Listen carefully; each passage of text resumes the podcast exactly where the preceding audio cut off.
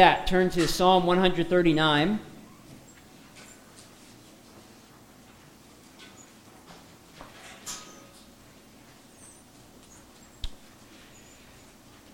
Just a few more weeks in the Psalms.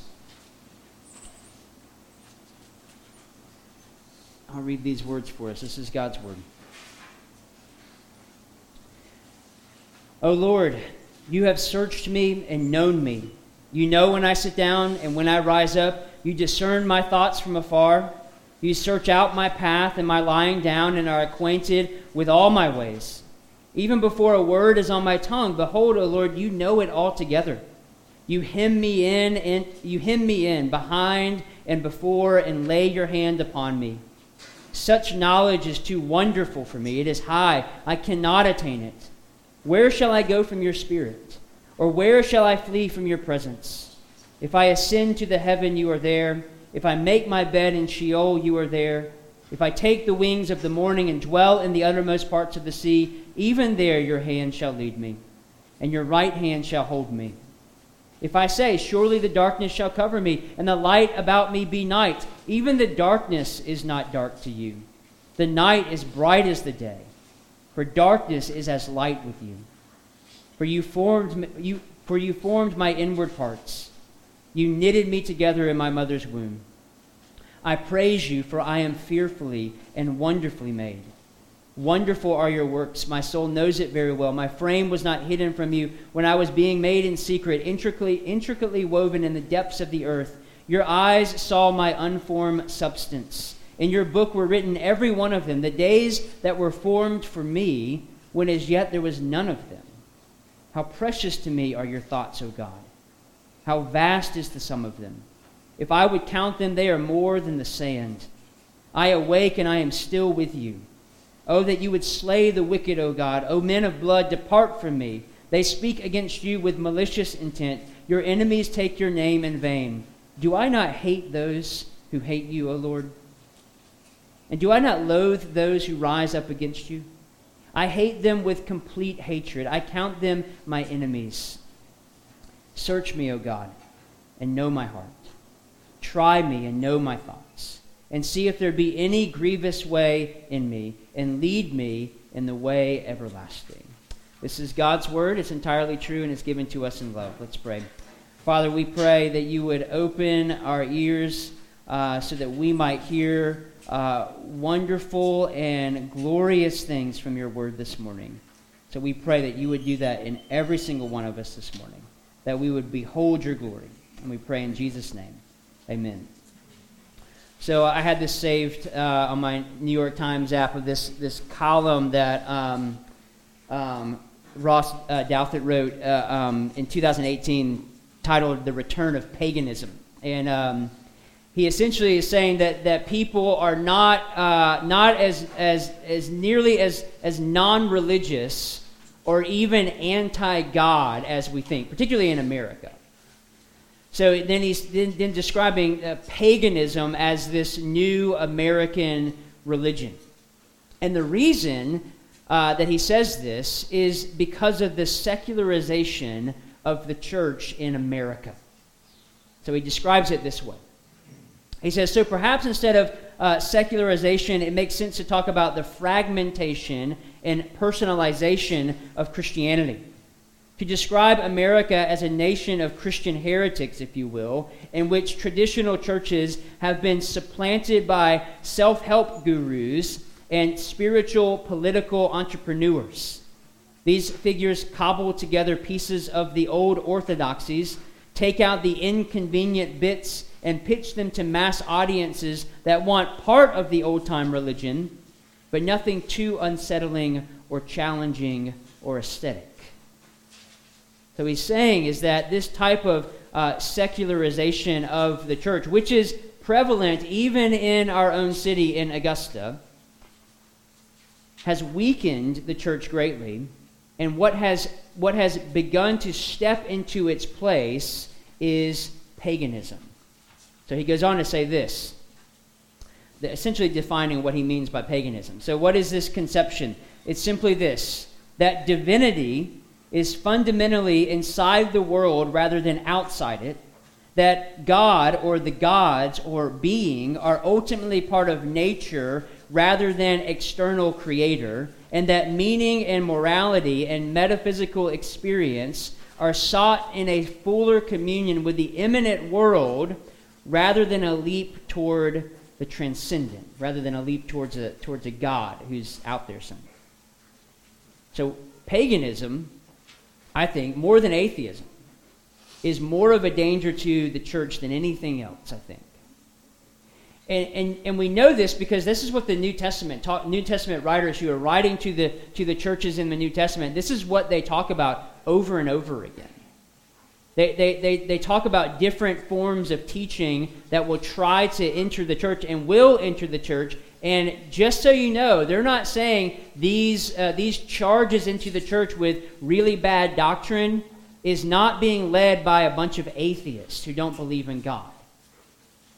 More often, the New Testament writers are saying, no, these people will arise from your own ranks. They'll be members of your church, maybe, who have gone astray. Or people who would just come in and, and kind of uh, hide as a Christian or pretend that they're a Christian and, and bring in really bad doctrine. That's the warning that we are continually uh, given in the New Testament.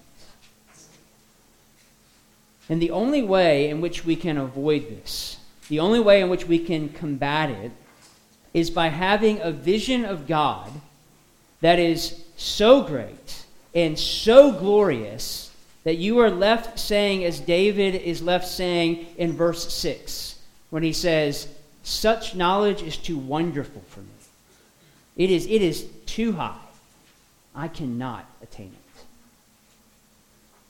Essentially, he's saying this is so amazing. God is so amazing that I can't even wrap my mind around it. Because the minute you think you've wrapped your mind around God is the minute you are probably going astray, just so you know. You will never be able to do it. We are always saying, like David, that this is too wonderful for me. It's unbelievable. So David is communicating uh, to us something that is so far beyond our reach, so so incomprehensible that we should be able to feel it. And the way we feel it may make us uneasy. It may make us feel insignificant because a lot of us in here are very smart and we want to be able to grasp everything and understand everything.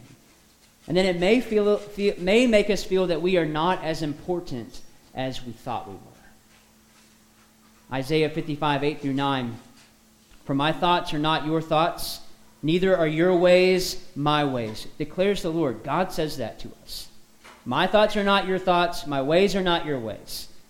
As the heavens are higher than the earth, so are my ways higher than your ways, and my thoughts higher than your thoughts.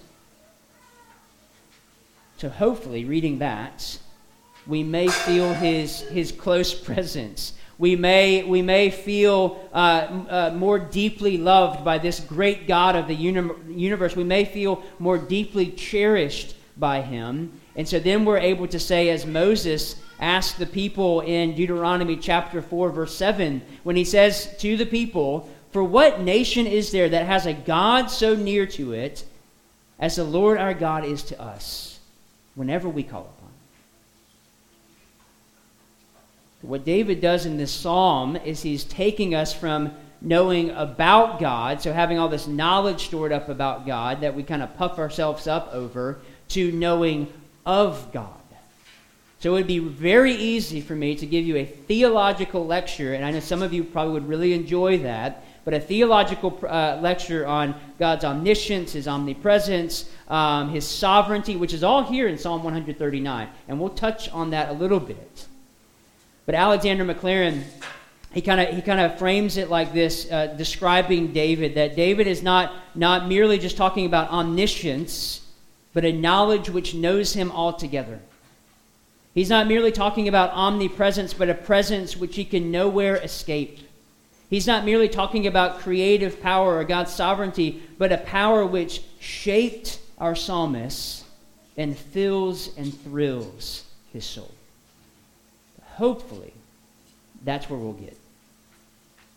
So David communicates all of this in our psalm today. He, he does this by telling us uh, three things that are true about God, which then in turn makes three things true about us. And that's how we'll frame this, this, uh, this text today.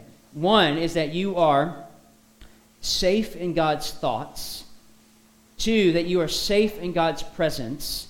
And then three, you are safe in God's hands. And then how do we respond to that? Okay? So safe in God's thoughts, his presence, and his hand, and then how do we respond to that?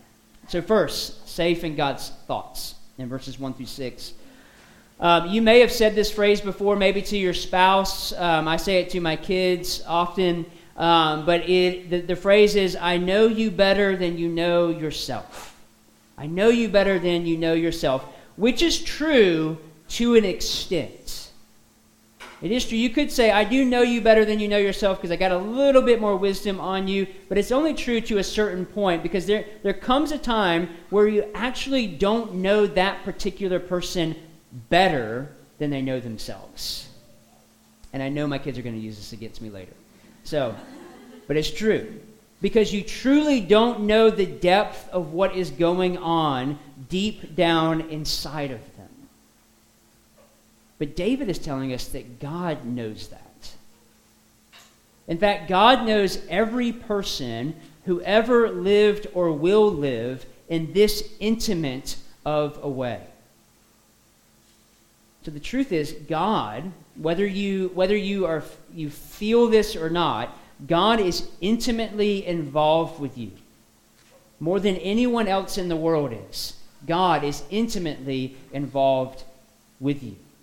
And it's only, only God who can do something like this. Not, there's, no, there's no other person in the world that knows you the way God knows you. One pastor put it this way he says, uh, Before other people, we stand as opaque beehives, meaning we, we stand as kind of this like clear, uh, un, unclear glass beehive. They can see the thoughts go in and out of us, but what, but what work they do inside of a person, they cannot tell.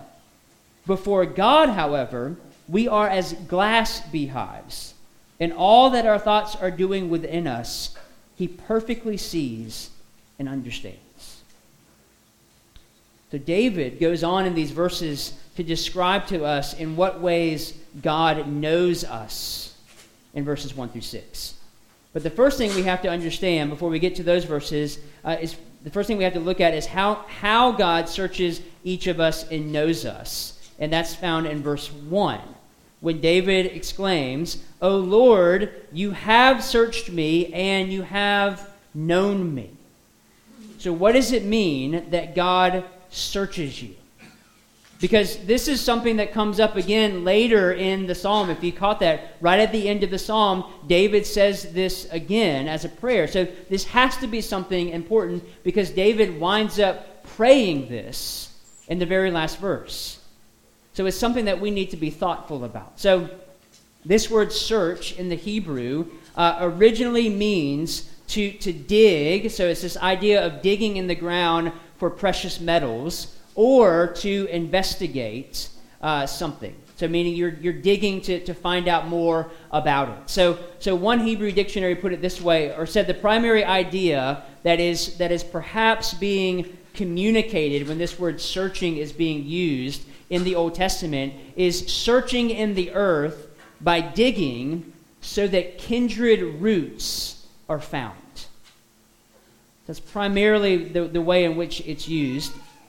So, uh, in the book of Job, in the Old Testament, Job chapter 13, verse 9, uh, Job asks this really important question using this same word, search, that I think is a really important question for you to ask yourself right now in this moment. Because he's talking about God searching his friends out. And if you know anything about Job, his friends were not the greatest friends who claimed to know God in a way that nobody else in the world knew God and knew Job in some, some ways. And so Job asked them this question Will it be well with you when he searches you out? Will it be well with you when he searches you out? Or can you deceive him as one deceives a man? Will it be well with you when God searches you out? And he will do that. I should say, he is doing that. Right at this very moment, he is searching you out. So if he's doing this, is he finding, going back to that primary way in which it's used, is he finding kindred roots? Essentially, is he finding the gospel when he searches you out? Or is he finding something else that you're trusting in? Psalm, uh, the psalmist in Psalm 44:21 says, uh, makes this very, very clear to say, Would not God discover this? He's going to discover it. It's all laid before him, anyways, for he knows the secrets of the heart, the psalmist says. He knows your secrets. And David, more than anyone else, knows God's searching firsthand. So if you remember the story of David, it was David in 2 Samuel 11 and 12 who tries to hide his sin. And this is not just like the sin. He wasn't it wasn't just like these these things that we like to categorize as innocent sins. We would if we were categorizing sin, which we don't do that, but if we were going to do that, uh, David has committed the two sins that we would probably put at the top of our category list, which are adultery and murder. And so in 2 Samuel 11 and 12, David is, is trying to hide his sin and is found out. And who is he found out by? It's not Nathan the prophet, if that's where you're going. It's not Nathan the prophet. Nathan was sent to confront David. The, the text tells us here in 2 Samuel, but the thing that David had done, so adultery and murder, displeased the Lord, and the Lord sent Nathan to David. So God finds him out. God, God knows the secrets of his heart, and he sends Nathan to David. And this is what Nathan says to David, speaking for God. This is what the Lord, the God of Israel, says I anointed you king over Israel, and I delivered you from the hand of Saul. I gave your master's house to you and your master's wives into your arms. I gave you all Israel and Judah, and if all this had been too little, I would have given you even more. Why did you despise the word of the Lord by doing what is evil in his eyes? You struck down Uriah the Hittite with the sword and took his wife to be your own. You killed him with the sword of the Ammonites. Now, therefore, the sword will never depart from your house, because you despised me and took the wife of Uriah the Hittite to be your own. This is what the Lord says Out of your own household I am going to bring uh, calamity on you. Before, you. before your very eyes, I will take your wives and give them to one who is close to you, and he will sleep with your wives in broad daylight.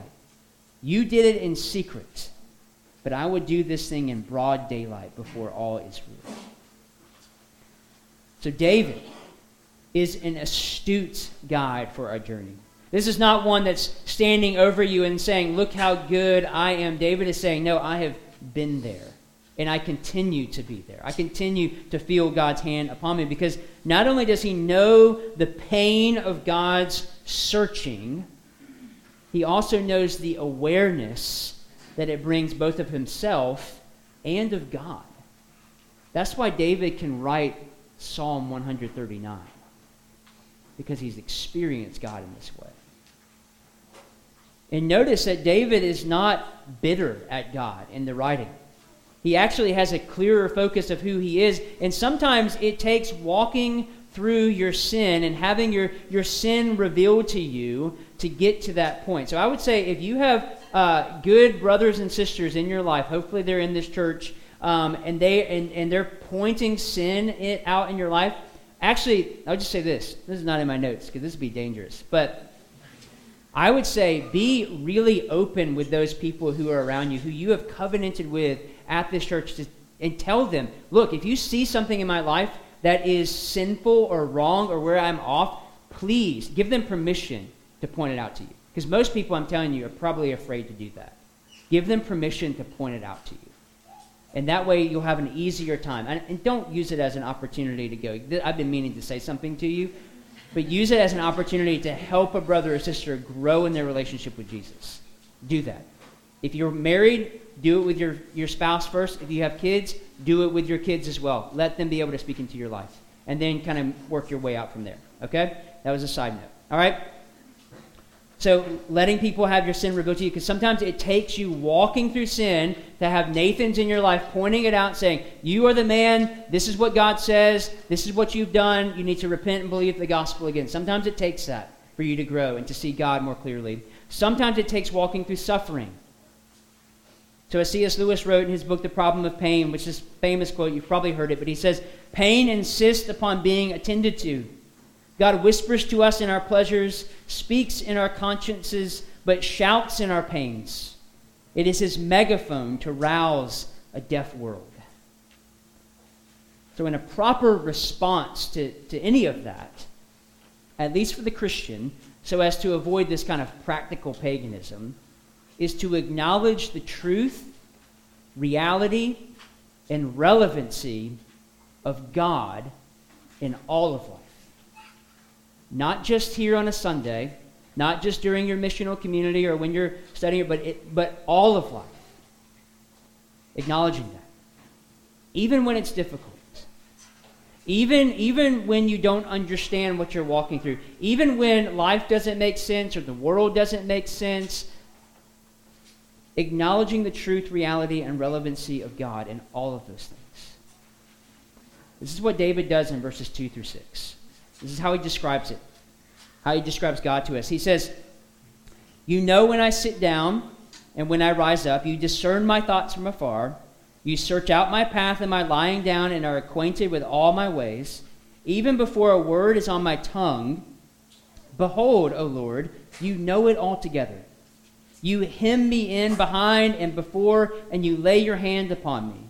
Such knowledge is too wonderful for me. It is high. I cannot attain it.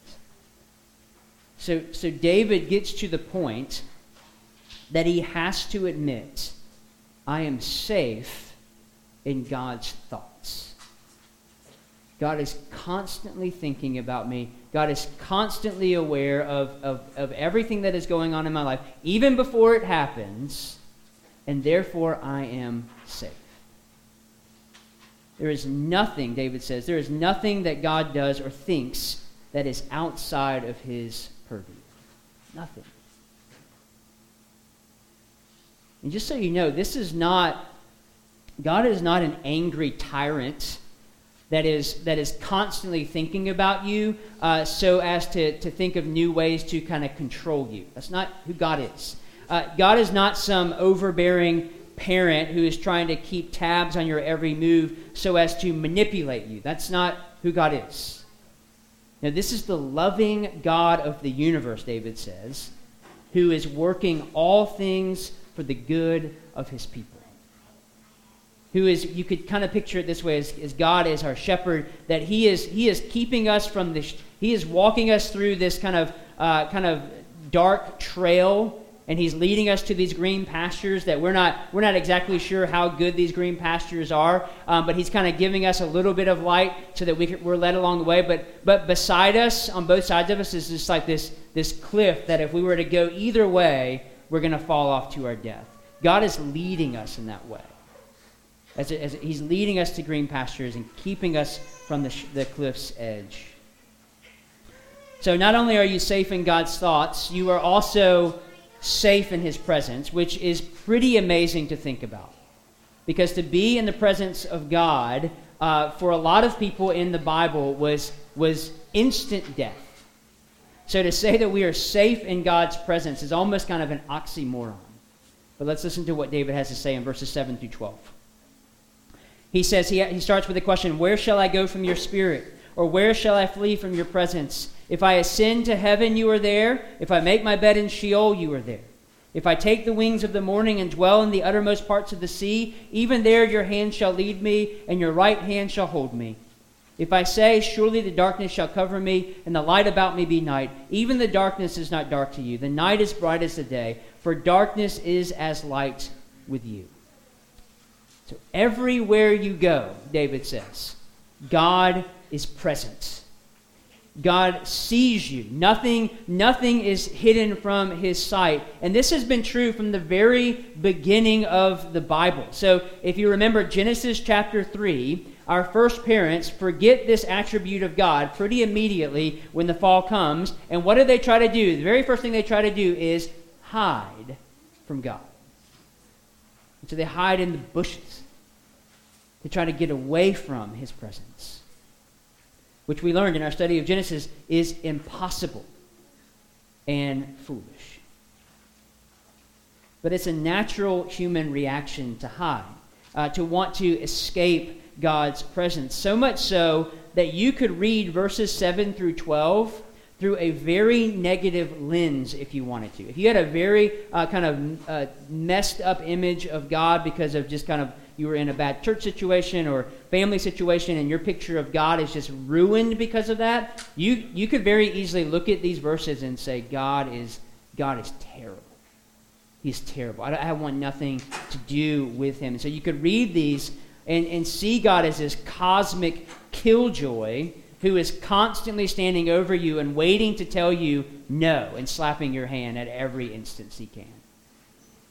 But that's not the way David is talking about God in these verses. As one commentator noted, David is, is actually still meditating on God's attribute of omniscience here because he's giving the reason why God is omniscient. Why does God know all? It's because he is everywhere to see all and know it. So David is not fearful or, or dreadful about God's everywhere presence. He's actually comforted by it. As should we. We should be comforted by that. Because God's omnipresence is a reminder that God is in constant care of his creation, and especially those who are his. Constantly taking care of. So we can look around the world and we can say and agree and say, yes, the, the, the world is without permanence. The world seems really shaky on the surface, but we know, as, as believers, uh, we know that there is permanence with God. And we know that, that it's this God of permanence that, that never moves, that is, that is the rock, who never changes. We know that everything else, because of that, uh, is stable, that nothing is out of his control. Because as Fran- uh, Francis Schaeffer often, often used to say, and there's a book titled this way that he wrote God is there and he is not silent. He's always there and he's never silent. So he is everywhere at work always. And because of this, we are safe in his constant presence. And for that reason, some Old Testament scholars, or, or, uh, Bible scholars, believe that, that verse 7 is better translated to ask, Where could I go? Where could I go from your presence? Instead of where shall I go? So if you if you're translating it, where shall I go, um, which is what the ESV does, uh, where shall I go? There's this. It kind of it kind of plays on your mind to say like you're kind of. It's almost like you're looking for a place to go that you could hide. Where shall I go for, from His presence? So if you switch the translation to where could I go, it changes the whole meaning. Uh, not the whole meaning, but it changes it a little bit more in our minds at least to go. There's nowhere I could go. If someone were to kidnap me and uh, lock me in a coffin and bury me in the ground, which would be my nightmare, um, and bury me in the ground, uh, God would be there. He, you could not escape his presence. No one could take you away from God. There's no place that you could go that you could hide from him. And David actually gives three examples of places that we may think God isn't, but we find that he actually is there. So in verse 8, David says he is in the highest places and the lowest places that you can go. So, so maybe you think if I can just, uh, uh, this is how I kind of think about it. If I can just, if I can just climb higher than God intellectually, if I can just if I can just learn more and kind of outsmart God and outsmart uh, these Christians and outsmart the church because Christianity is for the simple, something that we kind of lean on, then I can escape God. But very quickly they learn that He is also there. And even at the very lowest, which is hell, and David uses the word Sheol, even in hell, God is there as well. And that's in his judicial aspects, which is a terrifying thought. The, the uh, prophet Amos summarizes it this way in Amos chapter 9, verse 2, talking about God. He says, If they dig, or speaking for God, if they dig in Sheol, if they dig into hell, from there shall my hand take them. If they climb up to heaven, from there I will bring them down. So that's the first way, the first place that we probably get, the lowest and the highest places. In verses 9 through 10, David says that, that God is at every stretch. He says, from the east to the west, God is there. There is no place, uh, and there's no, uh, no amount of distance that you could get away from God. And immediately, I'm sure for some of you, Jonah comes to your mind as the perfect example of this. When God tells Jonah to go and to preach to Nineveh, Jonah jumps on a boat and essentially says to the, to the captain of the ship, he essentially says to him, Take me as far away from this location as possible. Get me as far away from God as you possibly can, is essentially what Jonah is saying to this person. And then Jonah quickly finds out quickly finds out that God is everywhere present, even present in the belly of a fish and the depths of the ocean. So at every stretch, and then in verses 11 through 12, David tells us that God is present even in the darkness. And I think, I think this truth about God's presence in the darkness may be the most relevant for most of us. Well, it has to be. For one, if you're a believer, God has rescued you from darkness and brought you into his marvelous light. So you know that. So that's it's relevant for all of us because we've all been in darkness, and if it wasn't for God coming into the darkness, we wouldn't be here right now. Or maybe, maybe you're in this boat. Maybe, maybe you're not a Christian, or maybe you're really struggling with things right now, uh, and maybe you're trying to hide from God in the darkness presently. So maybe you are running to sin to get away from God. David expresses this sentiment in verse 11. He says, Surely the darkness shall cover me. So maybe that's you. Maybe you're thinking, oh, the darkness will cover me, and so I'll, I'll, run to sin. Surely, surely that will hide me from God. And maybe then, if I can just sin enough, maybe then God will leave me alone. And yet again, he does not because he is there in the darkness with you. Verse 12. David says, Even the darkness is not dark to you. The night is bright as day, for darkness is light with you. So Terry and I had a pastor in um, in Columbia when we were in college, and he used he used to always call God the Hound of Heaven, and I always thought that was so cool. Like I thought that was just like a great image, and I I never knew it was a poem. And um, some of you, maybe you didn't know it was a poem either, but it's this poem that was written by a poet named Francis Thompson. And the poem is actually inspired by, he was inspired by verses 7 through 12 to write it.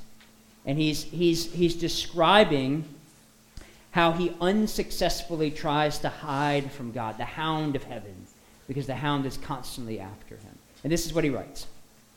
It's your poetry lesson for the year.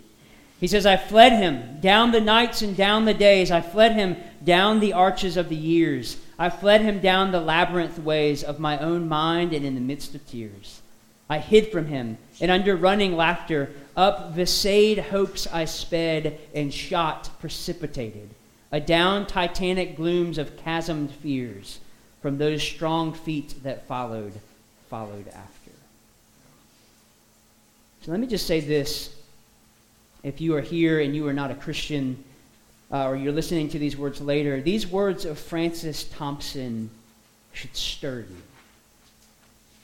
Because God is the hound of heaven. And if he wants you, he will have you. And one day you will have to stand before God. And if you do so apart from Christ, you will be doomed. If you continue to say, I'll keep running, one day you will have to give an account. The hound of heaven will find you, and it may not be in a good spot. Hebrews chapter 4, verse 13 in the New Testament says, Nothing in all creation is hidden from God's sight. Everything is uncovered, and laid before the eyes of him to whom we must give account. So know this that God is the hound of heaven who is coming after you not to ruin your fun, but, to, but so that you might be saved. So come to Christ and hide in him. So finally, our final point, safe in God's hand in verses 13 through 18. And these, these verses may be some of the most well known verses of this particular psalm as they communicate just how intimately God does know you. So there is a good reason that pro life advocates like to quote verses 13 through 14 to communicate God's uh, continual design of humanity within the womb of a woman, so much so that uh, Charles Spurgeon even said about these verses uh, We need not go to the ends of the earth for marvels, nor even across our own threshold. They abound in our own bodies.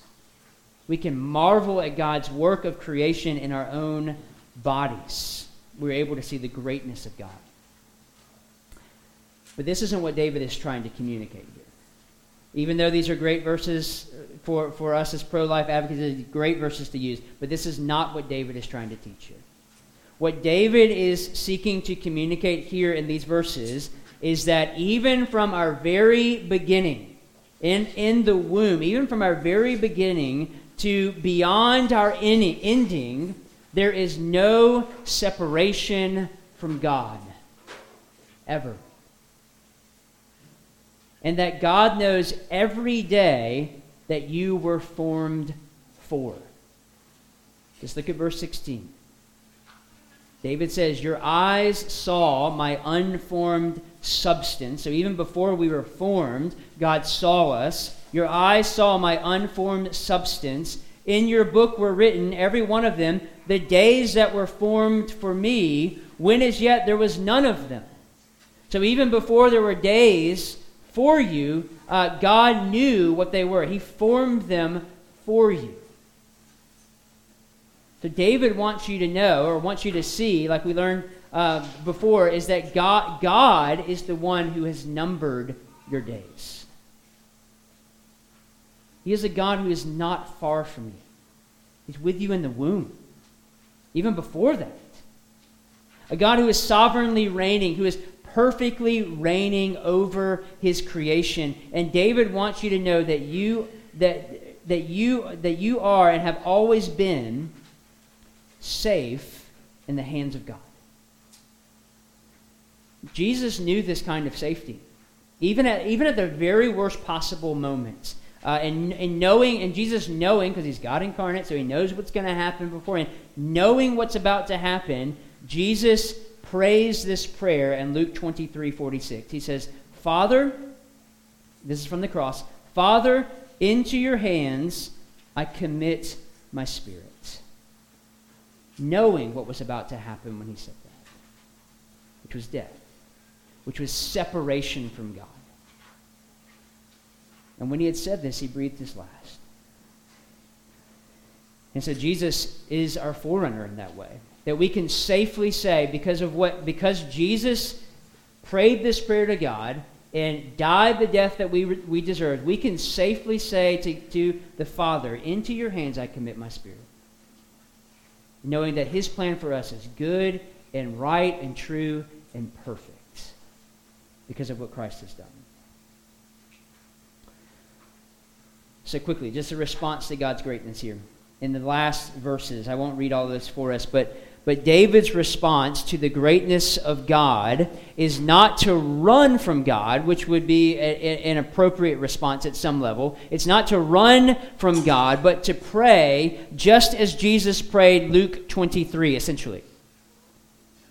And what this prayer communicates is David's desire to do what James chapter 4 verse 7 tells us to do in the New Testament. James writes, "Submit yourselves therefore to God, resist the devil or resist evil, and he will flee from you. And then James follows that up with draw near to God, and he will draw near to you.